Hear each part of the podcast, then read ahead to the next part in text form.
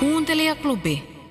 Katukuvastamme, käytöstämme ja ajatuksistamme on vuosikymmenien aikana hävinnyt melkoinen määrä asioita. Ja Yle Puheen Kevyet mullat on ohjelma, joka luo katsauksen noihin menneiden vuosien merkkipaaluihin.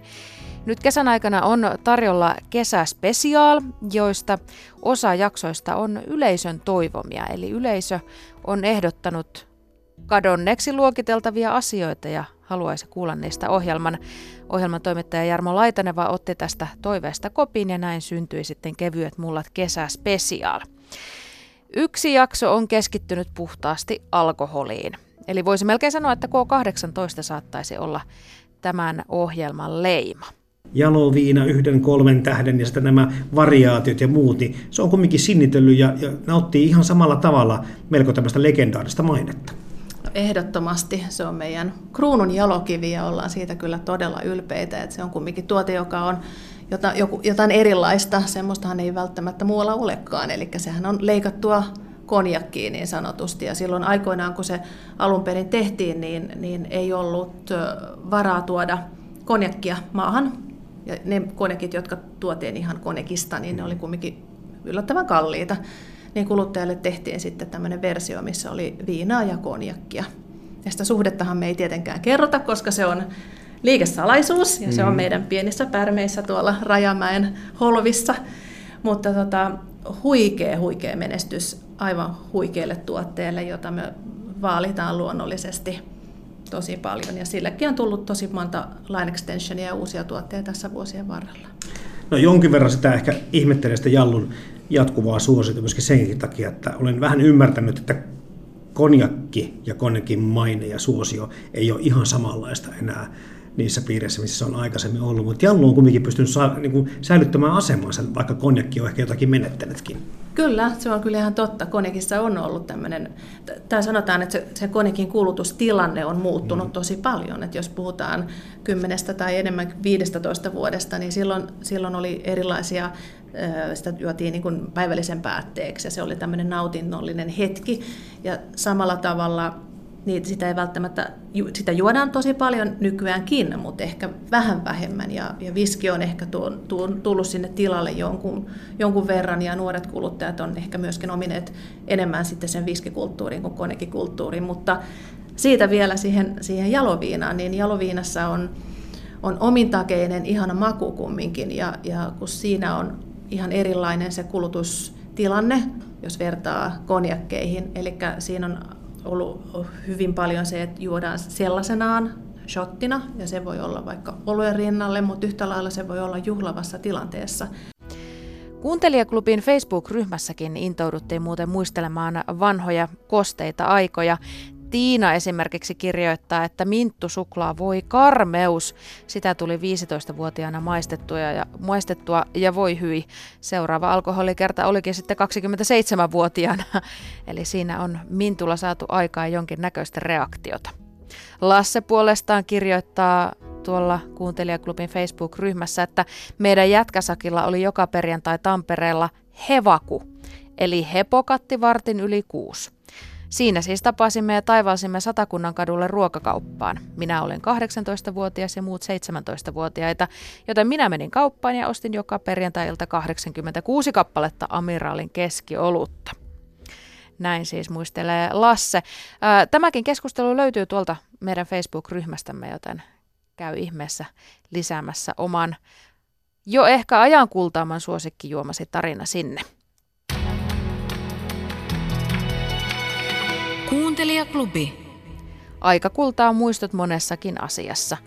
Fanittaminen on monelle aikuisijällä yksi näistä kultareunuksilla kehystetyistä asioista. Fanittamistahan pidetään yleensä nuorten tyttöjen ja poikien juttuna, josta aikuisuuden myötä olisi syytä kasvaa ulos, ellei kyse ole sitten urheilujoukkueiden kannattamisesta. Mutta kyllä on niitäkin aikuisia, jotka eivät ole lapsuuden suosikkejaan koskaan jättäneet. Lordi on yksi näistä poikkeavista yksilöistä. Arjo mua muutaman vuoden vanhempi ja sitten yksi kerta oli se, että me tulin äh, lähin Rovaniemeltä taas ja Keminmaahan Arja moikkaamaan. Ja sitten meillä oli ollut pitkä aika, että me ei oltu, nä- oltu nähty. Ja mulla oli Masters-äijät tietenkin mukana laukussa, kohta leikitään. Niin Ari ilmoitti aika, aika nopeasti niin yksi kantaa sitten, että ai niin meitsihän ei muuten enää leikki Masters. Se oli niin sen verran vanhempi, että se oli siitä sitten sillä välillä kasvanut yli siitä leikkiästä. Sitten miekin oli sitä, joo en miekään, enää miekään, enää, enää tosiaan niillä leikkiä. Suru ja harmitus oli aivan valtava, koska mulla riitti sitä leikkiikää vielä, vielä useampi vuosi siinä.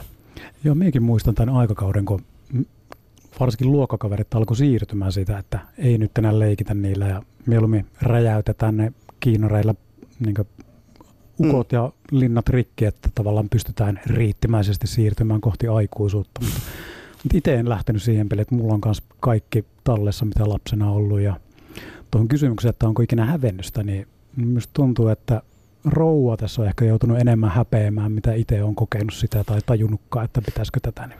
Lordin Fanimaliassa muistellaan vaihtuvien vieraiden kanssa erinäisiäkin asioita, joihin Lordilla on syntynyt vahva side jo aivan pikkupoikana.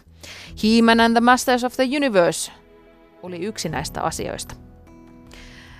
Monen suomalaisenkin fanituksen kohde on amerikkalaisen viihdekoneiston luomus – Amerikan ääni on henkilökuvasarja, jossa amerikkalaisten ikonisten tähtihahmojen kautta hahmotetaan kuvaa heidät synnyttäneestä kulttuurista ja yhteiskunnasta.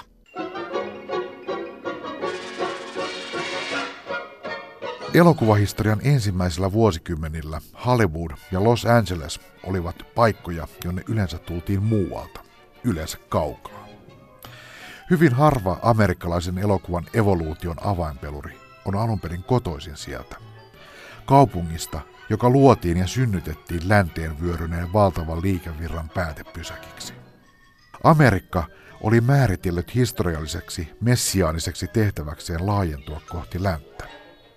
Kalifornia oli viimeinen rajavyöhyke. Sen edempää kultamaita ei voinut etsiä. Elokuvateollisuuden rakentajat ja pyörittäjät ja viidetehtailulle kasvot antaneet tähdet tulivat unelmakaupunkiin eri puolilta. Jotkut Keski-Euroopasta, suut harvat Skandinaaviasta. Hyvin monien juuret ulottuvat itärannikon väliseisakkaiden kautta Venäjälle ja Itä-Euroopan juutalaiskortteleihin.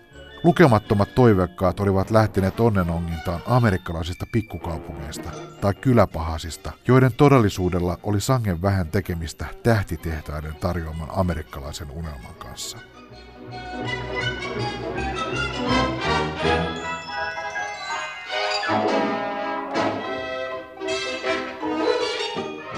Norma Jean Mortenson kuului Hollywood-tähdistön harvalukuiseen syntyperäisten Los Angelesläisten joukkoon. Baker, sukunimen jo vauvajällä saaneen Norma Jeanin syntymäpaikassa, voi halutessaan nähdä tiettyä symboliikkaa. Hollywoodin kulta-ajan näyttelijöistä ja filmitähdistä hän edustaa kaikkein voimakkaimmin muulle maailmalle Los Angelesin unelmatehtailun epätodellista hehkua. Marilyn oli viimeistä soluaan myöten Engelten kaupungin luomus, kehdosta hautaan. Tähtien tarinat, sellaisten kuten Marilyn Monroe, Louis Armstrong, James Dean, Frank Sinatra, Elvis ja Dolly Parton, ähm, heidän tarinansa resonoivat kaikkialla populaarikulttuurissa, ja heidän hahmonsa ovat muodostuneet olennaiseksi osaksi amerikkalaisuutta ja myös yleismaailmallista käyttötaidetta. Heihin siis tutustutaan Amerikan äänisarjassa. Tämän ohjelman toimittajana on Pekka Laine ja ohjelma on osa Yle Radio 1 Uuden maailman heinäkuuta. Ohjelma on myös uusinta vuodelta 2011, mutta nyt se on kuunneltavissa Areenassa vuoden ajan.